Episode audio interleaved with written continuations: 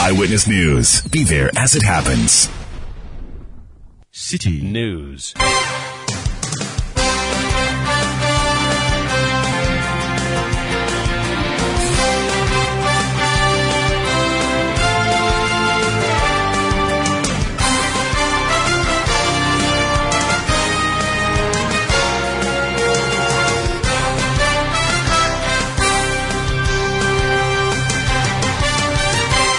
It's 1730 GMT. This is Eyewitness News on 97.3 Citi FM. I am Umaru Sanda Amadu. Tonight I'm here with Ellen Dapa. And coming up over the next 90 minutes, Ministry of Lands and Natural Resources Act staff with a directive for the halting of mining operations in a forest reserve in the western region.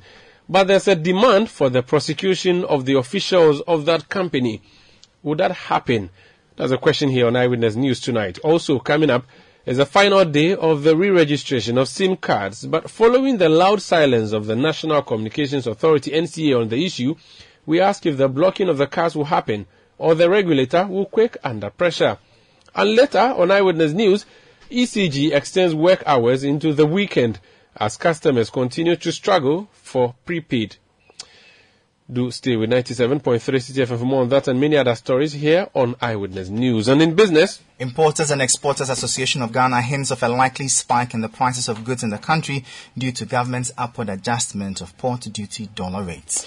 That's in 50 minutes with Michael Ogbodu of the Citi Business Desk. Eyewitness News is live across Ghana on a number of affiliate stations, including Tumpani Radio, 88.5 FM in Nadowli, Rekas 92.1 FM in Bongo, Namo, North Star Radio 92.1 in Tamale, Nobia FM 98.1 in Nalerigu, Beach 105.5 FM in Takoradi, Focus 94.3 FM in Kumasi, Orange 107.9 FM also in Kumasi, and in the Volta region on Sela Radio 97.1 FM in Dabala, and Holy 98.5 FM in Aflao. Let's know what you make of the stories we are bringing you. WhatsApp number is 0549 986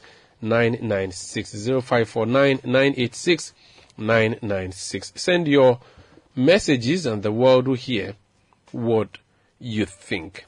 Let's settle for details of our stories. And the first one has to do with the fight against illegal mining. And our big story tonight is a statement by the Ministry of Lands and Natural Resources. And it says, the attention of the Ministry of Lands and Natural Resources has been drawn to a publication or publications about certain operations by Akonta Mining Limited in the Tano Nimiri Forest Reserve in the Amenfi West municipality of the Western region. Records available to the ministry show that while Akonta Mining Limited has a mining lease to undertake mining operations in some parts of Samreboi outside the forest reserve, the company has no mineral right to undertake any mining operations in the Tano Nimiri Forest Reserve. Our records show that Akonta Mining Limited on 25th August 2022 applied for a mining lease to undertake mining operations in the said forest reserve by ministerial directive or reconnaissance, prospecting and or exploratory activities in the forest reserves in the country are suspended except in exceptional circumstances. Although this directive does not affect mining in forest reserves, Akonta Mining Limited's application has not been determined. Accordingly, any alleged activity being undertaken by the company in the forest reserve is illegal. The Honorable Minister for Lands and Natural Resources has therefore directed the Forestry Commission to forthwith ensure that the company does not carry out any operation in the forest and to take the necessary action against any person found culpable in this matter. The Ministry of Lands and Natural Resources remains committed to the fight against illegal mining with integrity and transparency and assures the general public that it will continue to work with the relevant agencies and all stakeholders to come to grips with this age-old Galamsey menace. So that's on uh, Kunta Mines. Now, the issue is that this company was engaging in mining activities without the appropriate license, and the directive you've heard there is that the Forestry Commission should ensure that it halts.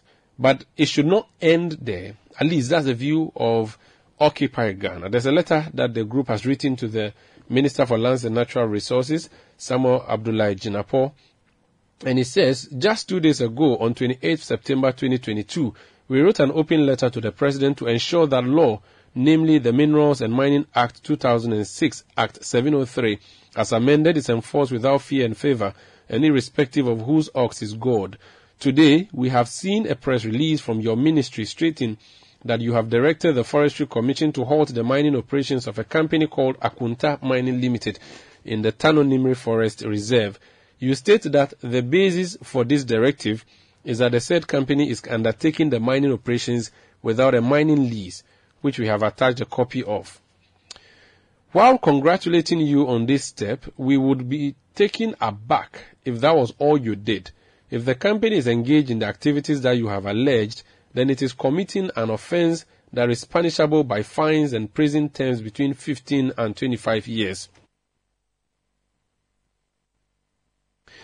Specifically, Section 992A of Act 703 provides that a person who, without a license granted by the minister, undertakes a mining operation contrary to a provision of this act, commits an offense and is liable on summary conviction to a fine of not less than 10,000 penalty units and not more than 15,000 penalty units and to a term of imprisonment of not less than 15 years and not more than 25 years. The company's directors and officers would also be culpable because under section 1071 1, 1071A of the Act, that's Act 703, where an offense is committed under this Act under regulations made under this Act by a body of persons in the case of a body corporate, each director or an officer of the body shall also be considered to have committed the offense. We therefore demand that you forthwith refer the facts and evidence in your possession that show that the said mining company is undertaking mining operations in breach of the Act to the police and the Attorney General for further investigations and prosecution of the company and its directors and officers we are copying the Attorney General, Inspector General Police, Minerals Commission, the Forestry Commission on this letter and demanding that it take immediate steps to enforce the law. Yours in the service of God and country, Occupy Ghana, and that's the statement. And it's uh, released this afternoon following the earlier release by the Ministry of Lands and Natural Resources. Now, while all of this is happening, the Minister for Lands and Natural Resources, Samuel Abdullah Jinapor, is on a tour of the Ashanti region where he's engaging various stakeholders, including chiefs, on the fight against illegal mining. He is on that tour with a Deputy Minister for Information, Fati Abubakar, who joins us on the line. Madam, you're welcome to Eyewitness News. Thank you, Umaru. Thanks for having me this evening. Great. Um, tell us about this tour of yours in the in the region. What key things or major highlights there are that you can share with us?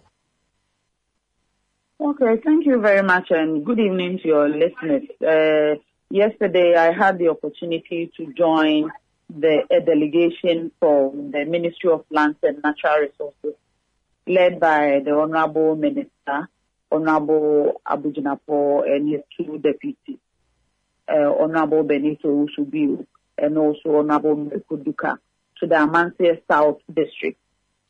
So basically, there is a security task force in that district that is trying to clear the area of illegal mining. So it was very important that it gets the kind of uh, executive backing and encouragement.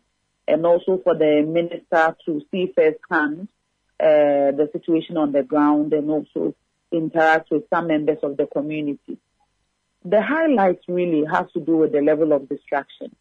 You know, uh, a lot of hectares. Uh, I was overwhelmed. I say sometimes it's very important to go to the ground and see what is happening. I know the minister at the Ministry of Land and his deputies, they have been on such routine uh, visits to some of the mining communities, but uh, for myself in particular, this is my first time going deep in the forest to see what is actually happening on the ground. It is very important to stress that the Ministry of Lands and Natural Resources had already rolled out some programs which intend to resolve this issue of illegal mining. Among other things, uh, what they seek to do is to make sure mining is done, but it is done sustainably, and those within the communities who wish to engage in small scale mining are guided, they are taught and also equipped to do it the proper way so that uh, some of our natural resources can be saved and also we can protect the environment. So they don't want people uh, mining in water bodies or mining uh, in such proximity to water bodies that they are polluted and also within forest reserves. So what we did was to, you know, go there, see the level of work that the security agencies have been doing. They have been a- able to clear some hectares, a very vast area. We witnessed uh, burning of some equipment. They had already seen some excavators. To the best of my knowledge, they mentioned 11 excavators and some that were uh, were stuck that they were unable to move, which had to be burned. But most importantly, for the minister, as part of his routine check to see what is happening on the ground.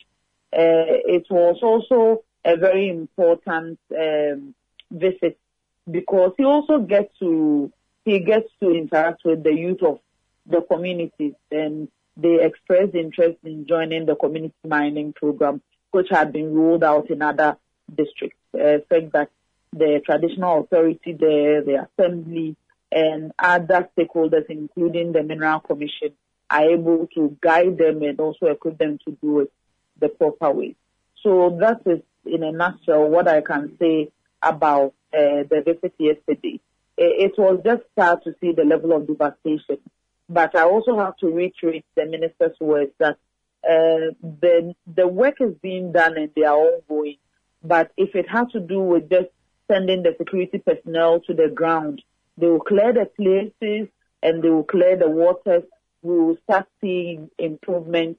But the moment that the operations are, are concluded or when they end, if you don't get the full cooperation and support of the community, traditional authority, security agencies, the the minerals commission officers in the district, the uh, MMDCE, every stakeholder within the mining community. Then the moment uh, the operations team are evacuated, then people will go back to store the work that has been done already. So it is also very important that the minister took the opportunity to also sensitize community members, visit some schools, visit some lorry parks to interact with the community, and most importantly, listen to the youth of some of these communities. And, you know, discuss with them the community mining program, the alternative livelihood program, and what they also think can be done in the communities that will, you know, stop the destruction of the environment and restore the, the, the, the landscape and also make sure they are able to earn a living by doing it in a sustainable and regulated way. Now, for the people who are engaged in this illegal mining, it is a source of livelihood for them. Clearly, they will not be happy with the decision to stop them from engaging in that exercise. Did you meet any resistance from any quarters when you went round? You know, by the time we got to the site, you know, I mentioned that we went to the site, some site in the forest, and we also went to the actual community. You know, when we got to the site, the security personnel, the military men were already there. So they had already done the operation. They had already seized the excavators. So we didn't get the opportunity to see the illegal miners on field, on site. What we witnessed was what had been done, the destruction to, to, to the land. That was what we witnessed. And also, uh, first-hand account by the commander in charge of the, uh, the command that is leading the operation. But when we went into the community, where we saw a lot of young men, a lot of them in tens or hundreds, very, very populated communities. And then we started interacting with them, the ministry uh, officials, the minister himself, his deputies, everyone on the trip, including journalists, reporters, randomly engage people in informal conversations. And then uh, on the side, some people will say, oh, now you brought the security to spoil our work. Then we use the opportunity to educate them that, you know what, you can look at the devastation that has been caused. You are living in this community. It will get to a time you won't even get water to drink. It will get to a time we have to do this. When you start educating them, then they say, okay, but we don't know how to do the, to do it the proper way. How should we go about it? Then it opens up a channel for us to engage in uh, productive conversations, exchange contacts, you know, get some lead members or at the ministry to also sustain uh, interactions between, uh, between the community members and also the stakeholders beyond the visits that the minister and delegation did yesterday. No. So I, I was I was very happy to be part, but it, it was just sad to see the level of devastation. You keep repeating the level of devastation. How did the water bodies look like when, when you saw them? The place that we went to when we did not really necessarily see water bodies, but the the depth of the dugout. You know, you go to the site in the middle of nowhere. I don't know what was there before, whether there were farms or or forests, but the dugouts are into maybe 100 feet or more. So these were like deep, deep, deep pits. And you know, when you see some of these pits uh, running into hectares, uh, no one will tell you the amount of work that has been done in the place.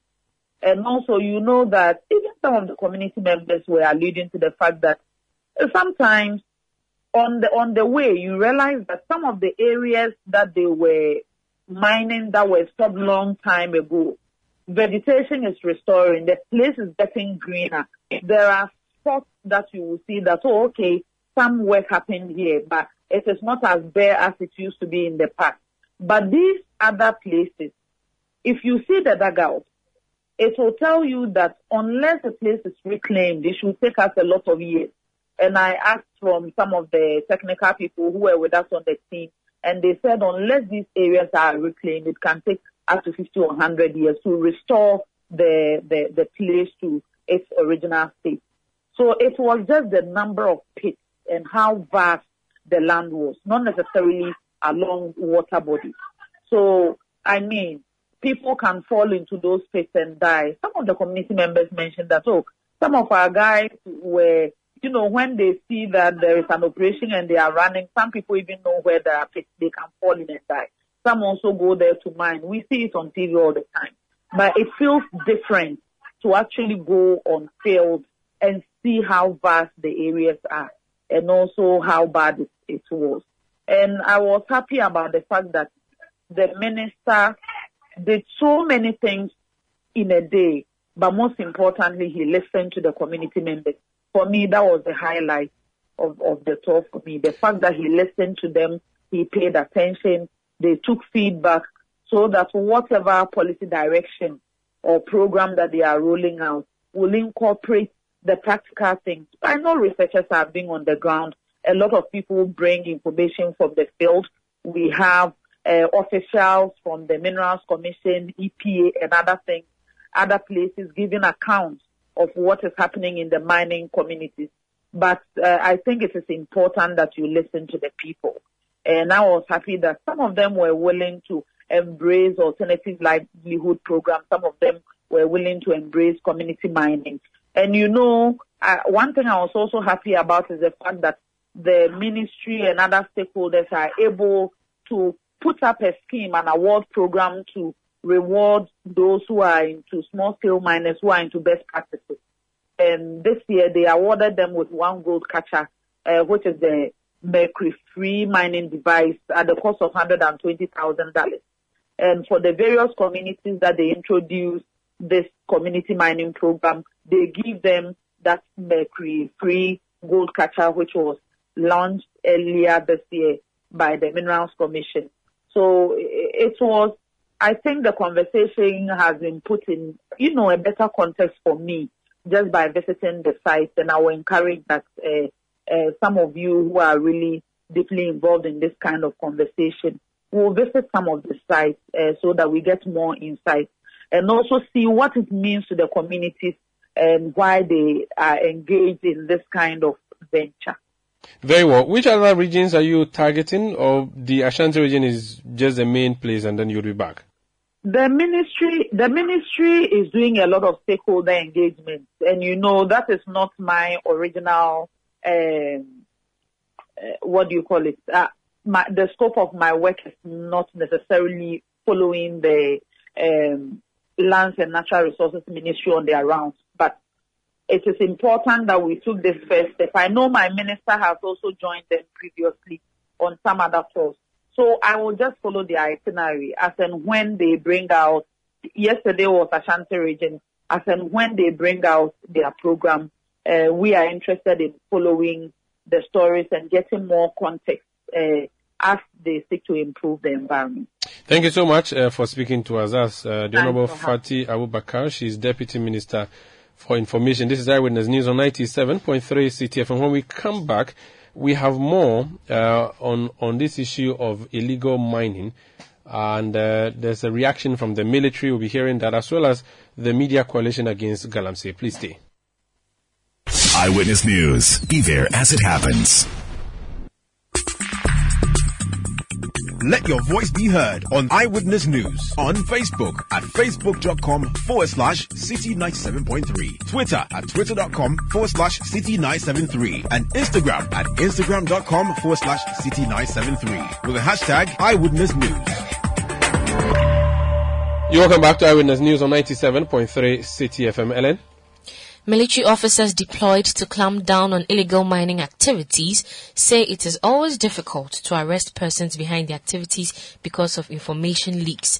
The officers lament how community members relay information on seeing military personnel and illegal miners end up fleeing the sites and leaving behind their equipment. The commanding officer for the Central Command, Brigade, Brigadier General Joseph Afor, made the remarks when the Lands and Natural Resources Minister visited some illegal mining sites in the Amansie South Municipality. We'll be hearing that soundbite shortly, but first let's go to Kenneth Ashigbey, Engineer Kenneth Ashigbey. He is leader of the media coalition against illegal mining. You're welcome to Eyewitness News, sir. Thank you very much, Umaru. Now, the Ministry of Lands and Natural Resources has issued a press release announcing that it has directed the Forestry Commission to withdraw or halt the activities of a company known as Akonta Mining. You are applauding that. Now, Occupy Ghana thinks that beyond the halting, there should be prosecution. Let's hear what your perspectives are.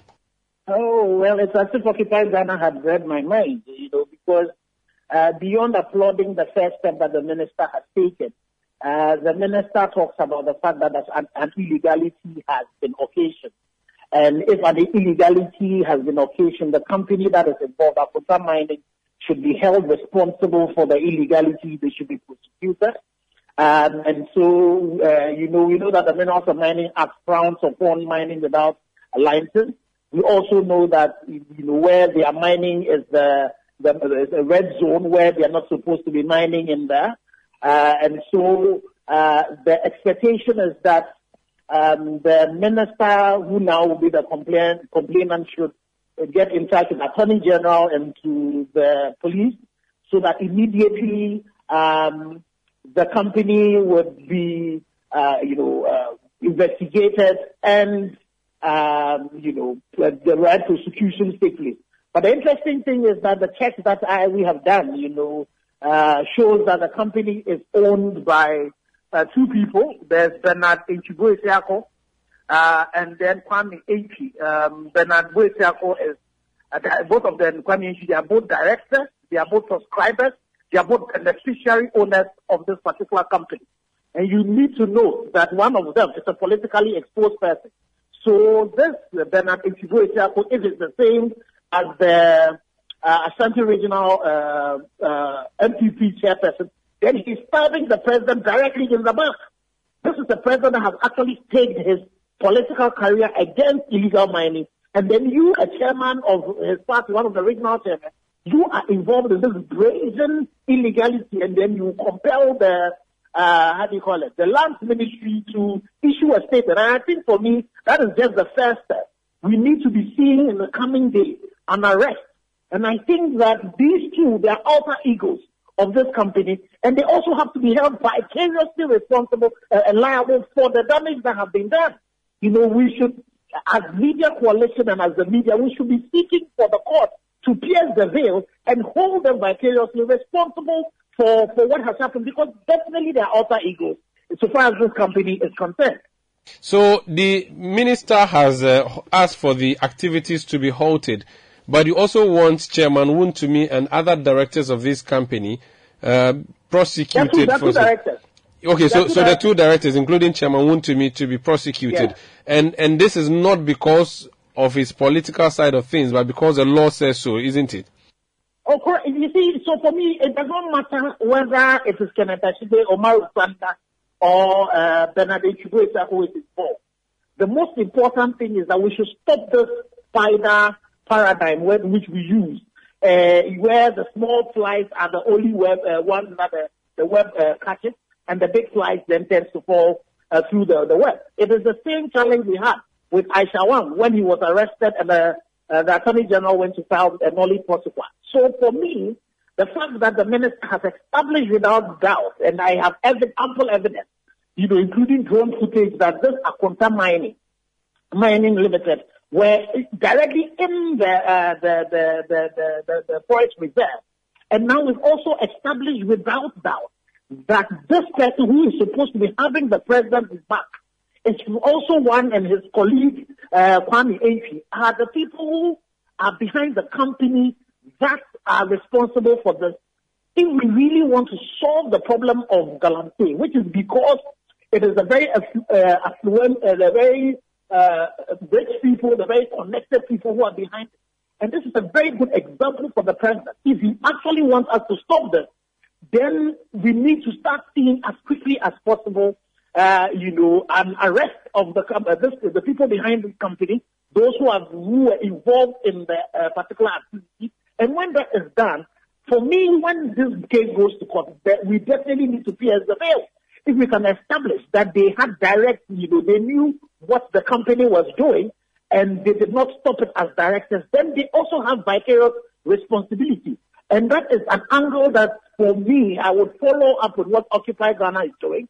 And I will urge the media that this is, we need to start again our campaign of collecting uh, petitions to ensure that, you know, the right thing is done. Otherwise, the situation that we find ourselves in, where our forest is being destroyed, where our water bodies are being polluted, where kidney diseases are on the rise, where our cocoa, you know, currently before you export cocoa to Japan, you know, that you have to go undergo vigorous tests, where the European Union is threatening, you know, to ban our cocoa, where we know for a fact that those who are importing gold are recording higher volumes than we who are exporting it. The net, you know, the net effect of this is that we are being raped, and we cannot have somebody who is close to the president stab the president in the back of this bar. We need to make sure that the right things are done, so that it's not as if if you are connected, you are not punished. So it is very important that in this particular case, we do all that it is to make sure, like the case of Aisha Huang, that justice is done for this particular country. It appears that the more we fight Galamsey, Galamsey keeps fighting back. I don't know if you saw the video uh, from a community in the eastern region yesterday where policemen, well, we are told policemen did not fire, but there were members of a task force, an environmental task force from the uh, Ochini's uh, palace, and these were involved in open shooting in a community which was resisting the movement of an excavator. At least that's the story from the official dome side of things. Do you reckon we can really fight this? Oh, I think that, uh, Omaro, the pen is mightier than the sword.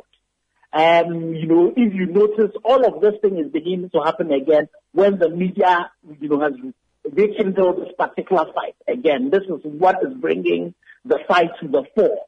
So it is very important that as a media we focus on this particular issue. Make sure that this is not one of the issues that as media we ought to be fighting for audience. It's about all of us coming together. This is not one of the things that media would say would want to be objective. This is the point where the media needs to stand for Ghana because our survival is very much at stake. And for me, it is unacceptable that, uh, you know, we will have people from any other groups any vigilante group apart from the, the police and the military. We definitely need the traditional leaders, authorities to be part of the fight. But if you, you know that there's an illegality, you need to go with the police. You need to uh, advise the police if they are overwhelmed, you should be able to bring in the military. So that together with them, they will be able to do this. Because when we start getting vigilantes to do this, already with all the insecurity surrounding our sub-region, you know, we will just be breeding the ground for, you know, something we don't want to touch. And it's not only the eastern region that it happens. Even in this particular case of uh, uh, Akonta mining, you know, there was gunshot again In Tamaboy, when the, the people of the community decided that they were going to resist, uh, you know, uh, uh, the, the, the people of Akonta mining from entering uh, uh, the forest reserve to go and mine because they were destroying the forest that, you know, as a source of their, of their livelihood. It is the reason why officialdom needs to come in and say that enough is enough and make sure that no matter who is involved, whose ass is God, we need to make sure that that person feels the, the, the law. So I'm hoping that we'll be hearing the president talk the same way he said about Aisha Huang. We'll be hearing the attorney general also speak up about this particular issue, that the people who are behind Akonta mining, who have been involved in mining in a forest reserve, that the Minister for Lands and Natural Resources, the minister who is in charge for that particular ministry has declared that, that an illegality has gone on, that these people should also be sanctioned. It is very, it's going to be very, very important. We need to take a leaf from the book of Lee Kuan Yew, who punished one of his ministers, who even just traveled you know, on the ticket of some private person, and the text that he got was too much. By the time he came, he has lost his job, and then, you know, he was jailed. Because of that, any no minister in Lincoln's uh, government would even attend that. That is what I pray that the minister would, the president would do. For this gentleman who, if it's, you know, if he's actually part, you know, he was directly involved in what was happening, his company was doing, then he stabbed the president in the back. Very well. Uh, before you go, let me just let you quickly wear your other hat and have a quick conversation about our SIM cards. Uh, there was a threat that it would be disconnected by tonight if we do not re-register. I have, but there are many others who have not. What happens to them tonight? Uh, you are the the telcos. We will have to speak to the NCA. You know, the NCA is the regulator uh, who is directly involved in the management of this particular exercise. So I'm sure the NCA will be the best person to tell you what happened. The, the directive we had, you know, uh, the last time I checked, you know, the last directive we had, as you rightly put, was uh, the end of this month. But I'm sure we have been uh, various engagements with the, the NCA, with the ministry, talking about the difficulties that are involved. But the, uh, the NCA would be the right uh, channels to be able to address this issue. So currently, there's no direct communication to you, the telcos, that says tonight terminate the SIM cards. Do, do you have what are you working with? Are you working with that directive, or there's been a change of plan? I just want to know what happens to your plugs tonight. Would they be switched no, off? So I, I, think that the most important thing at this stage is that the decision uh, that we all have taken is that the uh, NCA will lead the communication, external communication, so far as uh, this particular exercise is concerned. So I would uh, respect that that that uh, decision. And I would direct you that you speak to the NC, and I'm pretty sure that they would give us what direct the directives uh, uh, in terms of what happens next. Very well. Thank you so much. The NCA is refusing to pick our calls though, but thank you so much for, for sharing your views Thank with you. that. I don't know if they, maybe you've terminated the SIM card of the NCA communicators, but they are not picking their calls. Now, I'm sure if you try, you definitely get to speak to them. We'll keep trying. Thank you so much. That's Ken Ashigbey. He's CEO of the Chamber of Telecommunication, also the leader of the Media Coalition Against Illegal Mining. And let me just say at this point that the National Communications Authority has not been responding to our calls. Um, we'll be hearing from Sam Nartey George, a member of parliament for Ningo Pram Pram, uh, who spoke to us on Prime News this afternoon. But before then, let's return to that story that Ellen was giving to us, and uh, it has to do uh, with illegal mining. Uh, military officers who were deployed to clamp down on illegal mining um, say that it is always difficult to arrest persons behind the activities because of information leaks. The officers lament how community members relay information on seeing military personnel and illegal miners and end up fleeing the site and leaving behind their equipment. Let's listen to the commanding officer for the Central Command, Brigadier General Joseph Apo, who is speaking during a meeting uh, with the Minister for Lands and Natural Resources in the Amansie South municipality of the Ashanti region. Uh, we did this operation just uh, on Monday, and as you are aware, military operations we will normally plan before we do the operations. We come on reconnaissance sometimes once, twice, just to confirm locations. And sometimes the Mineral Commission also gives us coordinates and the areas that they think are so bad. So, uh, like, we've done it a couple of times, but it, it appears it has to be sustained. So, from the directions from the uh, Honorable Minister, we did this operation on, on Monday and we are still continuing. But the interviews that we've had with citizens and locals within this catchment area tells us that their livelihoods, particularly their water and their farms, have been devastated. So I believe that the war against the environment will be won. And I know with the assurance from the Honorable Minister, we will actually succeed. Of course, but it has to be sustained. And I believe he will ensure that we sustain this operation. Thank you. Thank you very much. You know, how many um, excavators did you seize? I think we seized about how many? Six. Six. Six. Six. And, and then five we have uh, at, uh, at where? At Kotokrum. Six at where? Six here. Six here at that are not here, and then five at Kotokrum. We've burned about two or three. Those that were not, we couldn't move. Uh, we had to uh, burn them, and then I think that has been the instructions of had. Yeah. And how many arrests? Arrests? How many do arrests?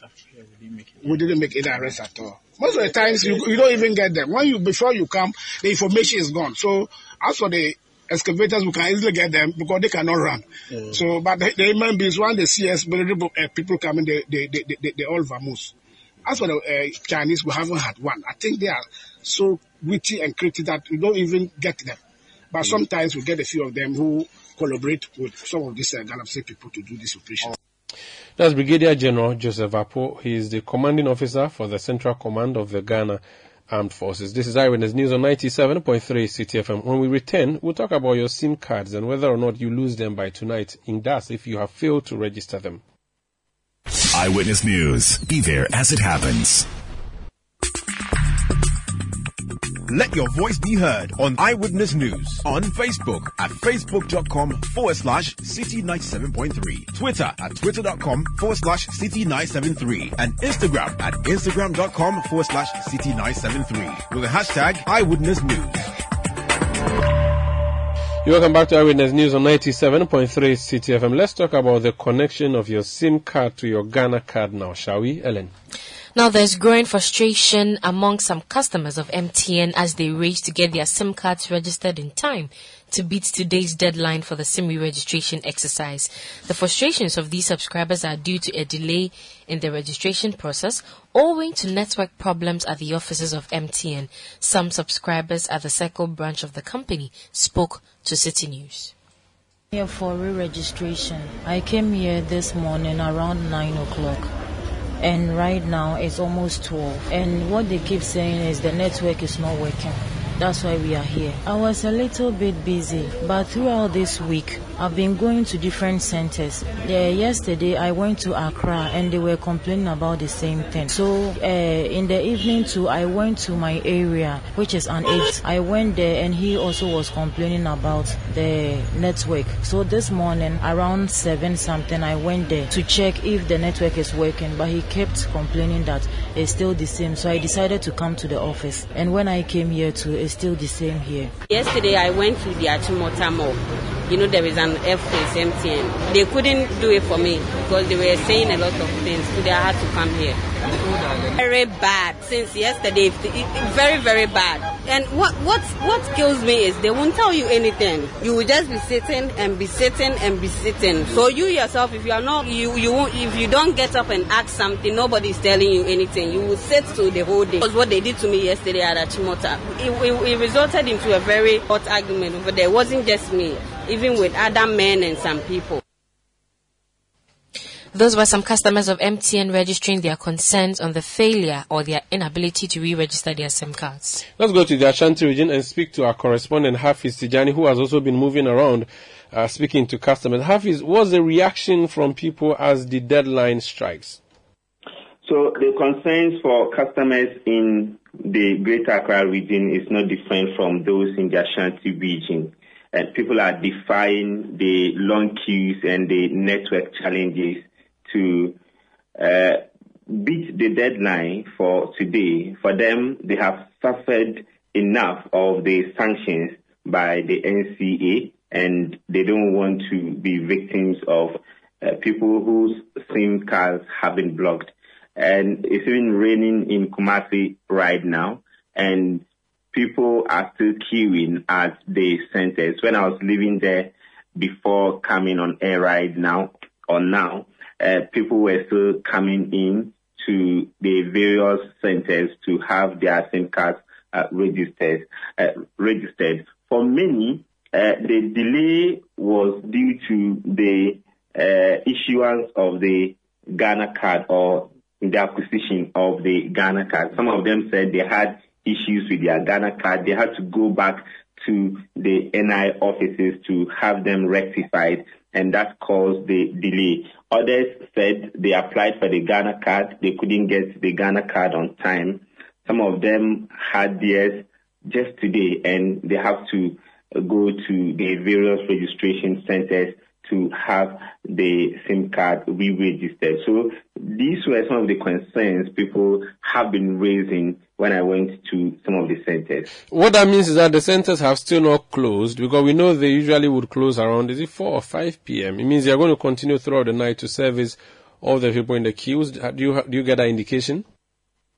Exactly, because no one had told the customers that they were going to stop registering at this time. They, only admitted them into the queue and uh, people who were coming, they were told to join the queue and the registration will move on. But what delayed or what is delaying the process is the network challenge that people are still, uh, the, uh, subs, uh, the telcos are still grappling with. But the network was not so stable. So people were being served, then others were being delayed because of the network. But they said they were going to wait until their cars are re-registered. Thank you so much. Hafiz Tijani is our correspondent in the Ashanti region. The, on, on the Citi Prime News this afternoon, we called up Member of Parliament for uh, Ningo Pram Pram, who is a member of the Communications Committee of Parliament, Sam Nartey George. He has been a strong critic of the NCA since this issue of registration and the deadline came up. Let's listen to some of the issues he had to raise on this matter. That so-called deadline should be disregarded and treated with the contempt that it deserves. The minister has no power to institute deadlines for deactivating SIM cards. On what basis is she registering the SIM cards in the first place? What law gives her the power to do a re-registration? Yes, we all agree that there is a need for us to re-register SIM cards, but there is no law that empowers her to do that. And even when you read the law she claims empowers her to do that, and she refers to section 7 of LI 2111. That same LI in Regulation 7, eh, sorry, Regulation 9 of that same LI states how registration that are biometric has been done. And Regulation 9.3 says that the device to use to do the registration must be gazetted by the National Identification Authority. And that gazette will specify the technical requirements of that device. Is that, has the minister complied with that? He's illegally collecting biometric data of citizens in violation of the laws of this country. We were proper jurisdiction, the, the minister will be facing criminal charges for her actions. So, what would be your next line of action? Um? Well, we have supported individual citizens to file the first case in court, uh, which will be held on the 6th of October um, for the on the interlocutory injunction. The substantive case will be held on the 13th of October. I know that by by next week there's a class action that should be going to court as well. I know there are other cases that will also be going to court. We're going to be asking the judiciary to distinguish for us if administrative powers that are given to public officials can be exercised in an arrogant, arbitrary, and capricious manner as we were seeing the Minister of Communications do. The judges themselves have been affected by by um, the illegality that the minister is seeking to con- conduct. And let me be very clear on one thing. In introducing me, you said I've been one of the people who's been asking for an extension. I'm not asking for an extension. I'm asking that common sense applies in the actions of the minister. Reason being, an extension will not fix the problem. Common sense will let you know that if you are saying that the only card that you would allow to be used for SIM registration is the Ghana card, then you must wait till the Ghana card has been issued to a major, overwhelming majority of Ghanaians, at least anywhere between 90 to 98 percent of Ghanaians. At this point in time, you have over 3.5 million Ghanaians who are eligible who have not received their Ghana card. you have the Ghana card in the hands of just about 70 to 75 percent of eligible Ghanaian citizens. How then do you set a deadline? And that's why when she gave the last extension, I said we will get to that so-called deadline she said, and it will still not fix the problem. And so I'm not asking for an extension of a deadline. I'm asking for common sense to apply. To say that if you say we can only use the Ghana card, ensure that Ghanaian citizens have Ghana cards. And let's ask ourselves, why is it that when we filed the suit for the nine citizens, within 48 hours, the NCA wrote to the NIA and asked them to produce the cards for those citizens who had since 2018 and 2019 been looking for their cards. Within 48 hours, the citizens who were supported to go to court, the NIA called them, invited them, gave them VIP treatment, and handed over their Ghana cards to them. These are people who for almost four years have not received their Ghana cards. And so I said, if that is the only way the NCA and the NIA will work, any Ghanaian who wants to get their Ghana card should not really have their names. We will let our lawyers go to court. Maybe once we go to court, the NIA will call them and give them their card. I mean, what kind of irresponsibility and, and, and, and lot of, of, of seriousness is this on the part of state institutions? Now, the NCA, in filing its defense against the lawsuit, says that uh, the people who went to court had deliberately refused to go for their Ghana cards.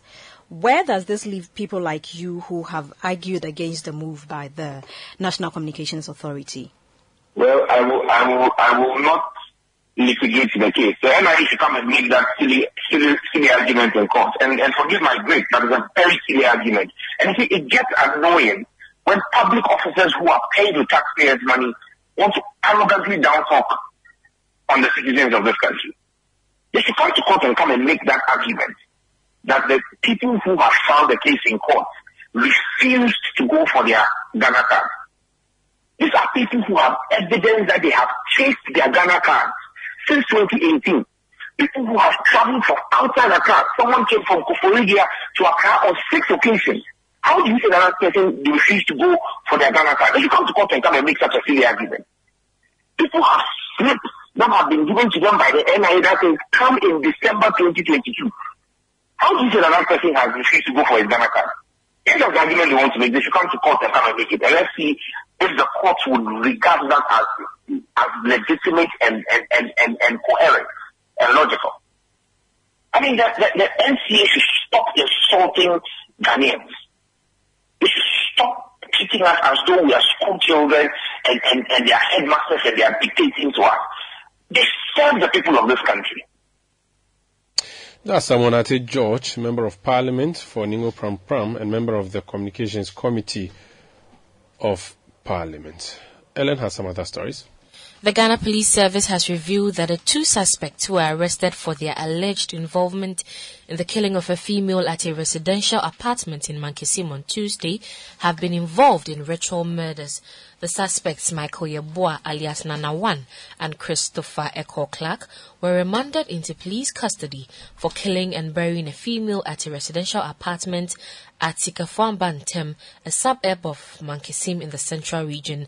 Fresh investigations by the police show that a second person, identified as Gloria Yeboah, a petty trader from In Kumasi, was killed by the two suspects under the pretext of preparing her to travel abroad. The police revealed this development in a statement and added that Madame Yeboah's body had been found and subsequently sent to her family. Be there as it happens.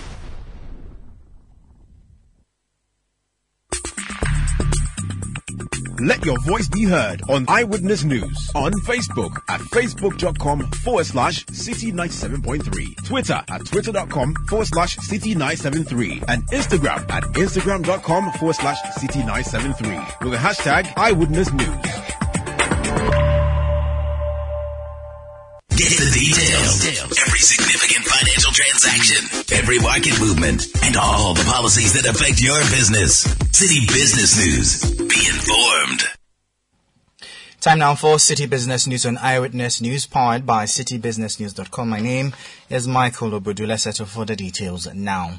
The Importers and Exporters Association of Ghana says prices of goods will continue to increase uncontrollably should government fail to reduce import duties. The association has revealed that there has been huge differences in import duties and taxes in the last 72 hours due to some differences in the exchange rate pegged by the Customs Division of the Ghana Revenue Authority. They further revealed that as of Tuesday, the 27th of September 2022, an exchange rate of 8 cedis 3 pesos has been pegged to 9 cedis 5 pesos, which will be due for adjustment on Monday, the 3rd of October 2022. In an interview with Citi Business News, General Secretary of the Importers and Exporters Association of Ghana, Samson Asaki Awingobit, said authorities must, as a matter of urgency, adopt pragmatic measures to ensure these abnormal costs being incurred by importers, freight forwarders, and traders are mitigated. If this is an error, why not? Should revert it back and, and let people, other than that, if it's a reality that that is the true and reflection of what customers have given, sanctioned by Bank of Ghana or the Minister of Finance, then they're putting the burden on the business community that they cannot contain. Because many people were, are running helpless. They are helpless at the port at the moment.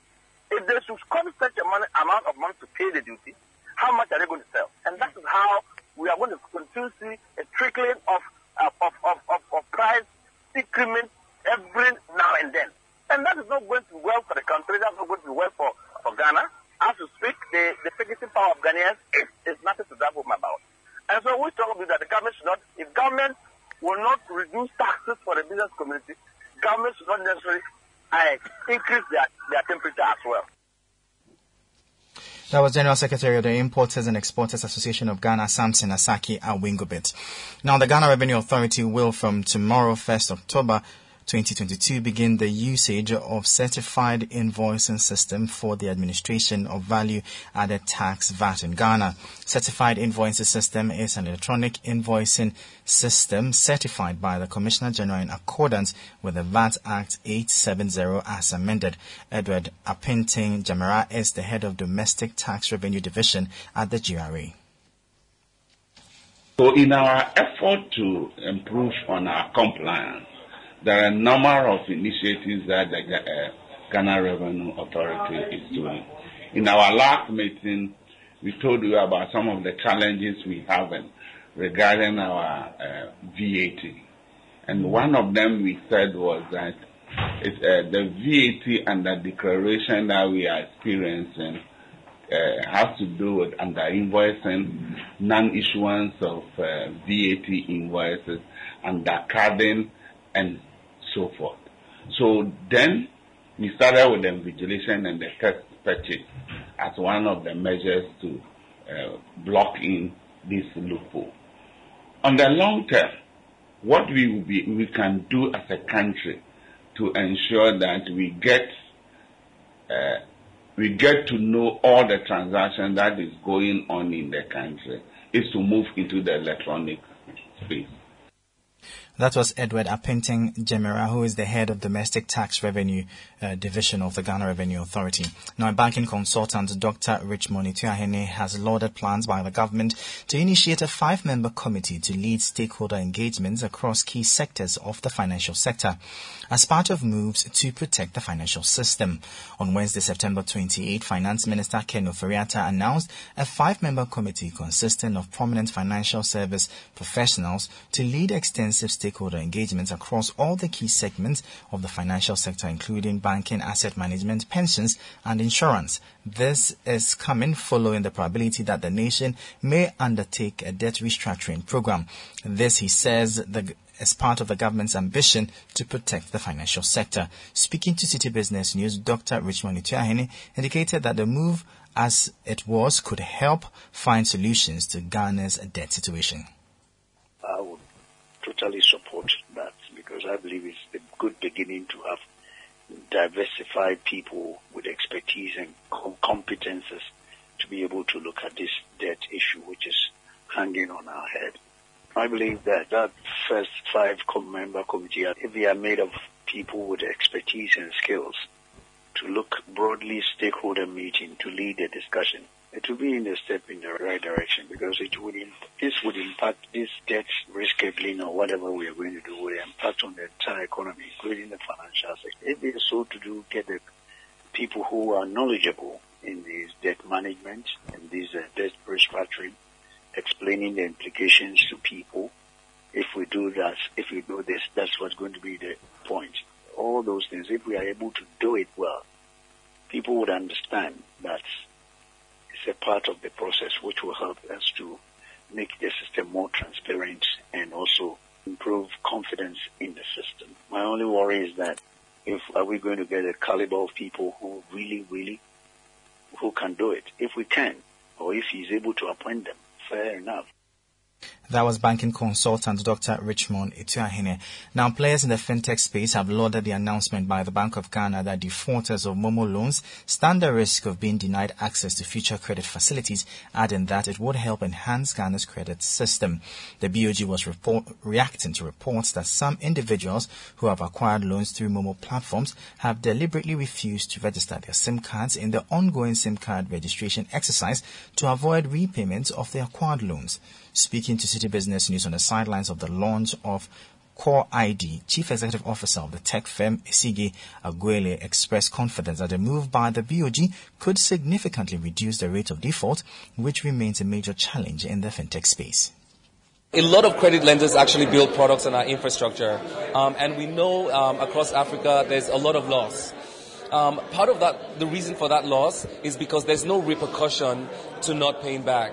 Um, so going back to what I said about enablement and enabling the ecosystem, documenting people um, and putting uh, them in an environment where they can't change their identity, number one, and then created a, creating a, a federated environment um, where credit can be reported um, and letting them know that you have to pay back your loans or it's going to have be on your record and have impact is how the credit system or the credit lending system in the economy is going to grow. So I think it's a very, very powerful thing. It's something that has to happen. People will unfortunately have to learn some hard lessons about paying back, um, but this is definitely um, going in the right direction. I, it's, it's very exciting. That was Chief Executive Officer of tech firm Core ID, Esigie Aguele. Now, the Ghana Revenue Authority, the Ghana Grid Company Limited, GRIDCO, is still advocating the relocation of the Ameri plant from Aboadze in the western region to Kumasi in the Ashanti region. Following the takeover of the power production plant by government earlier this year, the government disclosed of its strategic plan of relocating it to Kumasi to improve the reliability of power supply in the middle and the northern sections of the power grid. But that has since not been done. Chief Executive Officer of Gridco, Engineer Ebenezer Essienyi, tells Citi Business News his outfit is looking forward to the relocation to save on transmission loss cuts in the power distribution sector. With reference to transmission losses, based on how we dispatch the power, as to whether we are having so much from the west, I mean the Aboadze enclave, or from the Accra Tema area, or from Akosombo, really impact on the kind of losses that we are making. We are looking forward strongly to VRA relocating the Ameri plant to Kumasi. It is to us a game changer that will reduce our technical losses significantly. I know the gas pipeline that has been constructed ultimately can do about 600 plus megawatt in Ashanti region. We really want to see generators go. Normally, it's preferred that the generator is close to the load. Typically, it will be okay if I can get a generator close to your house or, but for bulk customers, it is better that you send it to the load centers. Accra is the biggest load center. When I say Accra, Accra Tema. The next place is Kumasi and its environs. So when we get generation there, our technical losses will definitely go down. It will help with our voltages because the long lines that go to Kumasi carrying the big load, they consume some of the power on their own. Ours is not the one that people go and tap. It is the lines themselves that consume the power. So these are the things that we need to do to change the technical losses that we have. Engineer Ebenezer Essienyi is the Chief Executive Officer of the Ghana Grid Company Limited. Finally, the Development Bank Ghana DBG has signed on to the United Nations Global Compact as part of the bank's efforts to strengthen its commitment and operations with a sustainable business and greater governance framework. The United Nations Global Compact is a United Nations pact which enjoins its signatories, mostly businesses and firms worldwide, to adopt sustainable and socially responsible policies and to report on their implementation. Chief Executive Officer of DBG Kwamina Duker explains further what the partnership means.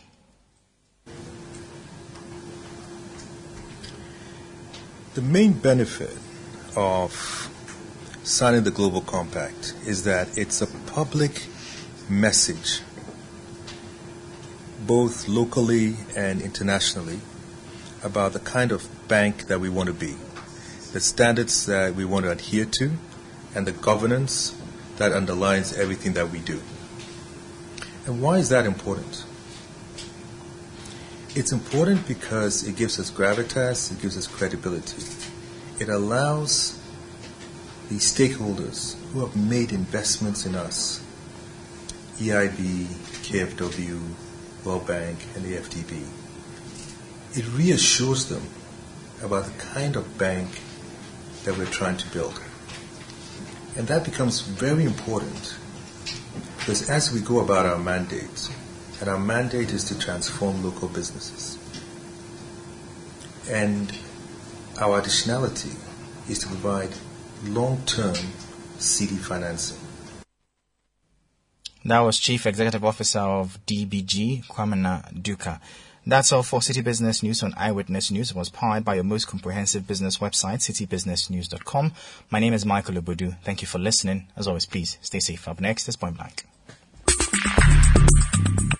Let your voice be heard on Eyewitness News on Facebook at facebook.com forward slash citi97.3, Twitter at twitter.com forward slash citi973, and Instagram at instagram.com forward slash citi973 with the hashtag Eyewitness News. Eyewitness News. Be there as it happens.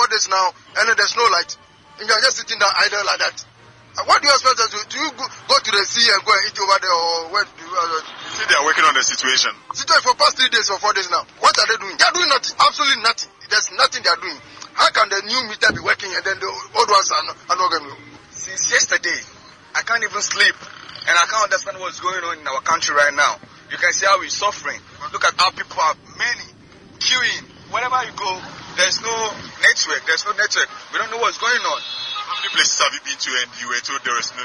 I've been to several places, like four or five, with this my colleague. So he just direct us here to come and check if we can get some credits here. You need the light just to sleep, then probably you just have to relax when it's uh, restored. Then because it, to sleep in the evening, you, you don't need light to sleep, right? No, there's you know there, there is hot. Even the rain is falling, the weather is cold outside, but when you get in, it's hot. You can't sleep. You can't, you know, and the kids they can't sleep. The hot is too much. The heat is too much. Seriously, we can't, we can't, we, we can't, we can't face all this heat. You know.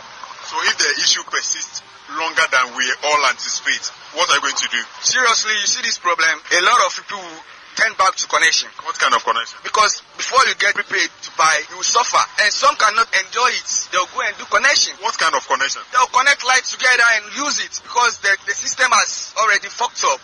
So you mean illegal connection? Illegal connection, that's what I mean. Illegal connection. And when they get you, you'll be nabbed. Yeah, you'll be locked up. If they don't want that to happen in Ghana, they should solve this problem.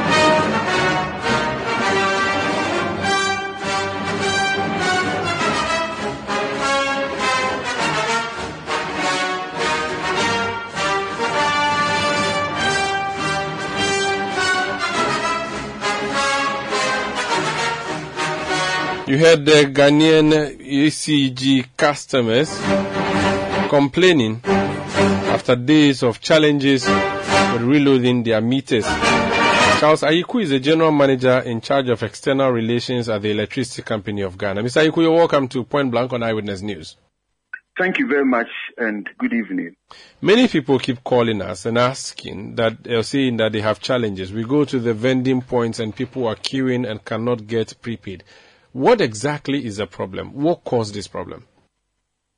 Well, so thank you very much once again, and we'd like to sincerely apologize to our customers for the inconvenience caused to them uh, due to these um, challenges we've had with our network. So uh, we currently have a very uh, technical challenge with our systems, uh, but uh, we, we've been able to resolve some of them, and they are now functioning. We sincerely apologize. We are very sorry. Okay. What nature of technical challenge was it? I mean, people want to know what happened. That, that's what I meant. What, that's the question. Okay, so uh, some of our servers um, and our systems went down, and this has to do with our prepayment, metering system. So it went down. Um, that was Tuesday evening. We were able to resolve, but some were not responding. But later, uh, some picked up. But yes, I think on Thursday we had similar challenges. But uh, as we speak now, majority of them have been resolved. Is it a software issue? No, it has to do with our database systems. Where database system means what? Your your database cannot recognize some meters or cannot recognize all prepaid meters. Um, they were not responding. They were not responding as we expected. And this is nationwide. As some of our uh, operational areas. Mostly m- major parts of the country because I've seen that you have Ashanti, Greater Accra, yes, Greater Volta Accra, region and all of that. Exactly. Some of these areas. And you service half of the country except maybe Oti region is out, uh, BA is out, and uh, Western region is out. Every other region is in there. Yes. Okay. We have been told that your system actually got hacked. Is that the truth? I, I don't have that information. I don't have that information. Is this the first time you're having this type of challenge? Well, we've always had challenges as as a system. You know, with uh, systems they go down uh, sometimes due to um, several uh, causes. So sometimes they go down. I mean, sometimes you go to the the vending uh, stations and the system is down. It's slow. Yes, these are challenges that we, we do face. Didn't you anticipate this? No, this was unexpected.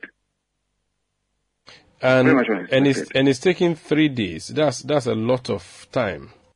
It means that your Yeah, but- but- technicians but are clueless on how to fix it. No, within these three days, we've uh, had a lot of the systems working.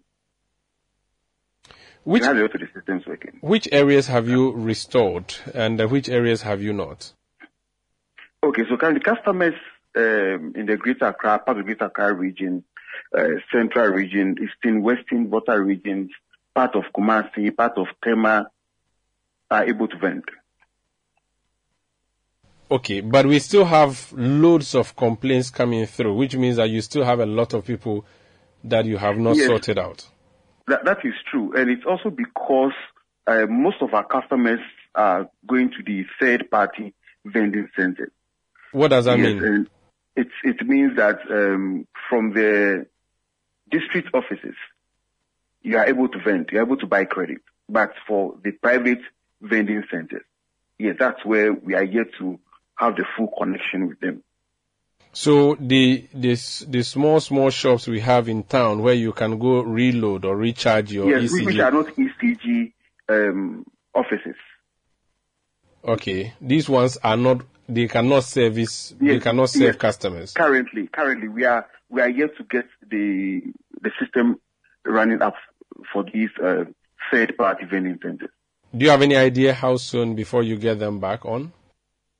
Um, very soon. I mean, um, I'm sure by close of uh, tonight. I, I I just left the project office, uh, moving to some other offices to check what is going on. But uh, from the information that I have, very soon the third-party ven- vending centers should be up. Okay, so is it all prepaid meters that were affected, or just some prepaid meters? Some prepaid meters. Is it some, Some a specific type of prepaid meters that got hit, or it's general prepaid meters in these general areas? Well, so what I mean is that is it the area that has been affected, or the type of meter you have in your house that would be affected? Yes, some of the meters. Um, initially, we had issues with um, PNS. Um, we have issues with uh, even the Clou, but uh, they are they are up and running. Just that for some, like the Nuri, the Nuri is active but quite slow. So you find that some of the card formats are saying that when they go to the uh, these offices, it takes a while before uh, they are able to process their uh, systems. Yes. So those are the challenges, but um, we've made very uh, significant progress, and we sincerely apologize. How about your apps, the mobile apps you have where people can recharge credit? What is the situation with that one? Um, the app was um, okay yesterday, part of today. It went down, but it, it has not been stable as we speak. Which means that people cannot buy from the vending centers, the private vending centers, and they also cannot recharge using their mobile phones. Um, as at this morning, I had three customers confirming that they were able to use the mobile app, but some also confirmed that it went down. They could not vend using the mobile app. Does it mean then that all your district offices are back online? Yes, all our district offices are back. They are working. So all your dis- and, and ECG district offices are different from the regular political district offices, just so that we, we understand. If if So- I So, if I um, understand you, then it means and district offices. Mhm. Yes, so the district offices. yeah. So that's what I'm saying. That so where, all these where, where, where, where you find ECG district. Yes, I was I was just explaining to my audience that ECG districts are different from the regular political districts. That's what I was just trying to explain. Oh, yes, explain. yes, yes, yes, yeah, that's so that's so true, so people can go to your district offices and go and buy the credit. Yes, please. What times do or what time does do these offices close? Eight, uh, do they close? Yes, so that if I They wanted close to at buy 5 p.m. They close at 5 p.m. But uh, we have um, an extension of our working hours um, throughout this weekend. So tomorrow it opens at 9, close at 4, and then Sunday it opens at 9, close at 4. all ECG Because district we need- we need offices are clear- opened. Exactly. All our offices. Because we declare all the backlogs. Tomorrow and Saturday, Sunday. Yes, please. But you have closed for the day today. And for, for today, if we still have a customer in the queue, the customer will be saved. At the district office. Yes, please. And tomorrow people can come back at 9 a.m. through to 4 p.m. and for the two Yes. days. Yes, for the two days. And if you are in the queue and it's even 4 p.m., you'll still be saved. Okay.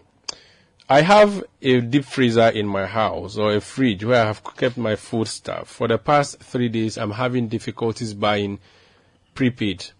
And it's not through my fault, but it's through the fault of ECG. I have tried consistently without success to recharge. Can I call the electrician in my, or actually, I have called the electrician in my area who has come to disconnect me through the meter and do what is called the illegal connection or the bypass. Have I wronged the law? That's an illegal connection. Yes, an illegal connection necessitated by ECG's incompetence. That's an illegal connection. Mr. Sanda, that's an illegal connection. So people and and and I, I also want to plead on on to our customers that the they should bear with us. Okay. We are very sorry and we sincerely apologize. Do you not have a way of ensuring people get the power, even if it has to bypass your meter temporarily while you fix your own challenges? Because it would not be fair to let people sleep in darkness, let people lose their foodstuffs. There are restaurants that have complained to us that their their their food is going bad and all of that issue. Some cannot do business. Why don't you find a way of bypassing and giving the people power while you fix your internal challenges? Mr. Sanders, that's an illegal connection. No, I'm just saying, can't you approve of that illegal connection as a company? Um, we cannot approve of an illegal connection. So for now, people just have to wait until you fixed your, your, your issues. Mr. Sanders, we fixed majority of the issues. We've made very significant progress. Do you hope by Monday that your vendors can also come back upstream or on stream because your district offices are just one in a whole district of ECG. Uh, people may not get the ECG to buy, the prepaid to buy in their locality. How soon before the vendors return? Very soon, Mr. Sanda. Do we have a timeline that we are working with? I, I, cannot give you a definite time, but very soon. Um, I'm moving back from my current um, location back to the project office, and I'm sure I'll give you some feedback before the close of tonight. Okay, someone has uh, PK Bansa has sent me a, a, message on Twitter, and he says that the app is problematic. He he's tried to buy credit using the app, and it has not worked. So you may want to pay attention to that. Yes. So as I indicated earlier, the app, I I, I got about two of our customers confirmed that they use the app to make purchases, and then later I got information that it was down from some customers. And we are working on it. Okay. There are also issues of national security where there are areas that this electricity is needed, and if all of them don't have power, they may be thrown in darkness, and and you know what happens in darkness. Is ECG having any discussions with national security to find some solutions of a sort in these neighborhoods where, because of the lack of power, they may be they may be victims, or you are purely committed to f- looking for ways to get your power back, and that's all that matters to ECG for now. No, please, no, please. Um, it has been part of our conversations with our stakeholders. We've had conversations with the national security. We've had conversations with PLC. We've had conversations with our TSOs and all regarding this. And I must confirm that a lot of measures have been put in place to salvage the situation. What about compensation? Should customers expect some compensation of a sort? Um, for now, we, we, we cannot uh, provide any compensation. As, as you are aware, um, we, we've, we've, we are going through some level of um, challenges. So I would um, plead that we, we we will conclude on that and then we can look at the issue of compensation. But for now, there isn't any any conversation or any conclusion on that. Thank you so much for speaking to us, and we'll return to you uh, in the coming hours and days uh, to check if you've sorted out the challenges. Thank you for speaking to us. Thank you very much, and I apologize to our customers. Thank you very much. Thank you. That's Charles Ayiku. He's General Manager in charge of External Relations at the Electricity Company of Ghana.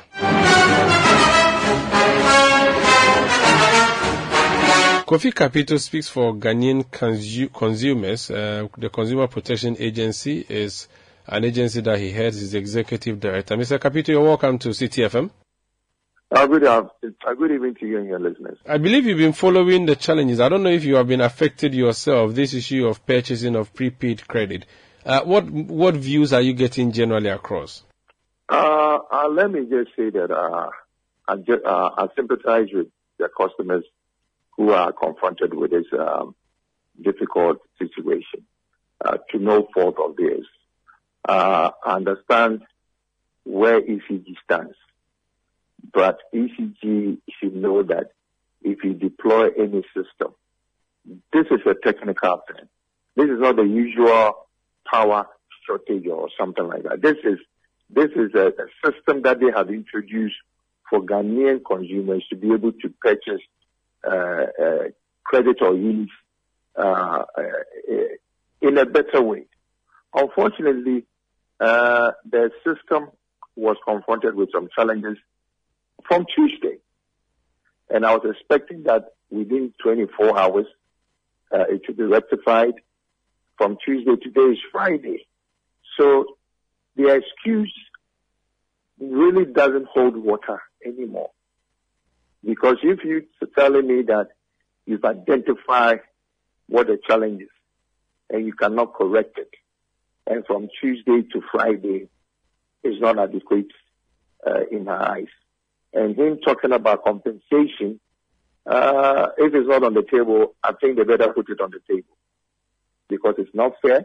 It wasn't too long ago that PURC came to ask Ghanaian uh, electricity people to pay, uh, people who, who use electricity to pay this additional percentage.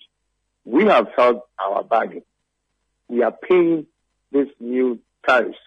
And I think time has come for ECG also to do what the contract between uh, us and them uh, uh, uh actually addresses. Now, they say that the issue of compensation, at least I just spoke to the official of ECG there, he says that that's not on the table as yet. Um, why should we be compensated for a technical challenge that they don't have control over? No, I mean, one thing they don't have control over. The only thing you don't have control over is what is called force majeure. There's no force majeure. A machine is a man-made thing. Somebody put the machine together. Somebody should be able to fix the machine. So this is not a force majeure. So nobody should tickle themselves by saying that it is to no fault of this. It is their fault. Because when you deploy any technology, I mean, anybody would tell you that there should be a backup or a bypass, something to be able to correct challenges when you're confronted with. I mean, is, is it only Ghana that we are using technology? Um, I, I get a little bit, you know, irritated when people try to take advantage of Ghanaians. The system that they, they that they have, wherever that is coming from, ask them, the people there when they face these challenges and they compensated. I'm not talking about cash. I'm talking about being able to give us some credit or some units back. It goes a long way. It's a better relationship between the utility company and its customers. I've seen lots of customers on social media vent and say that they may be forced to engage in illegal connections. I'm not advocating for that. I've just spoken to the ECG official and he thinks that that should not happen because if it does, it will be an illegality. And I've put a question. Whether, mm-hmm, go ahead. I don't know whether he told you or explained as to what their plans are for the next 48 hours. Yes, he said that he, he, said that their offices will be open from 9 a.m. to 4 p.m. tomorrow and uh, Sunday to serve yes. customers. You see, my challenge or difficulty is this is an emergency.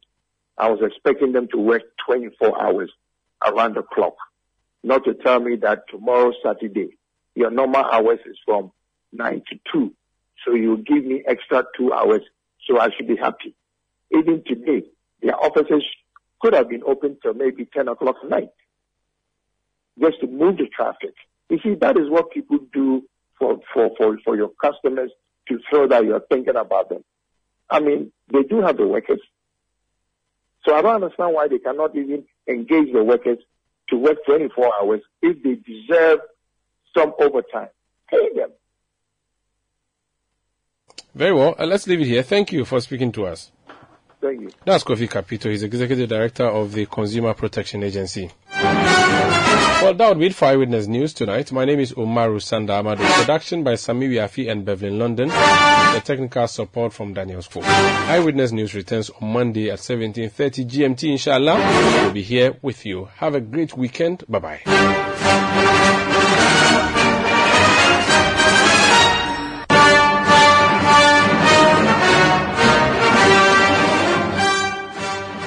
Citi News. We speak first. Reach our hotline on 0302 224959 and get interactive on Facebook, Citi 97.3 FM and on Twitter at Citi 973.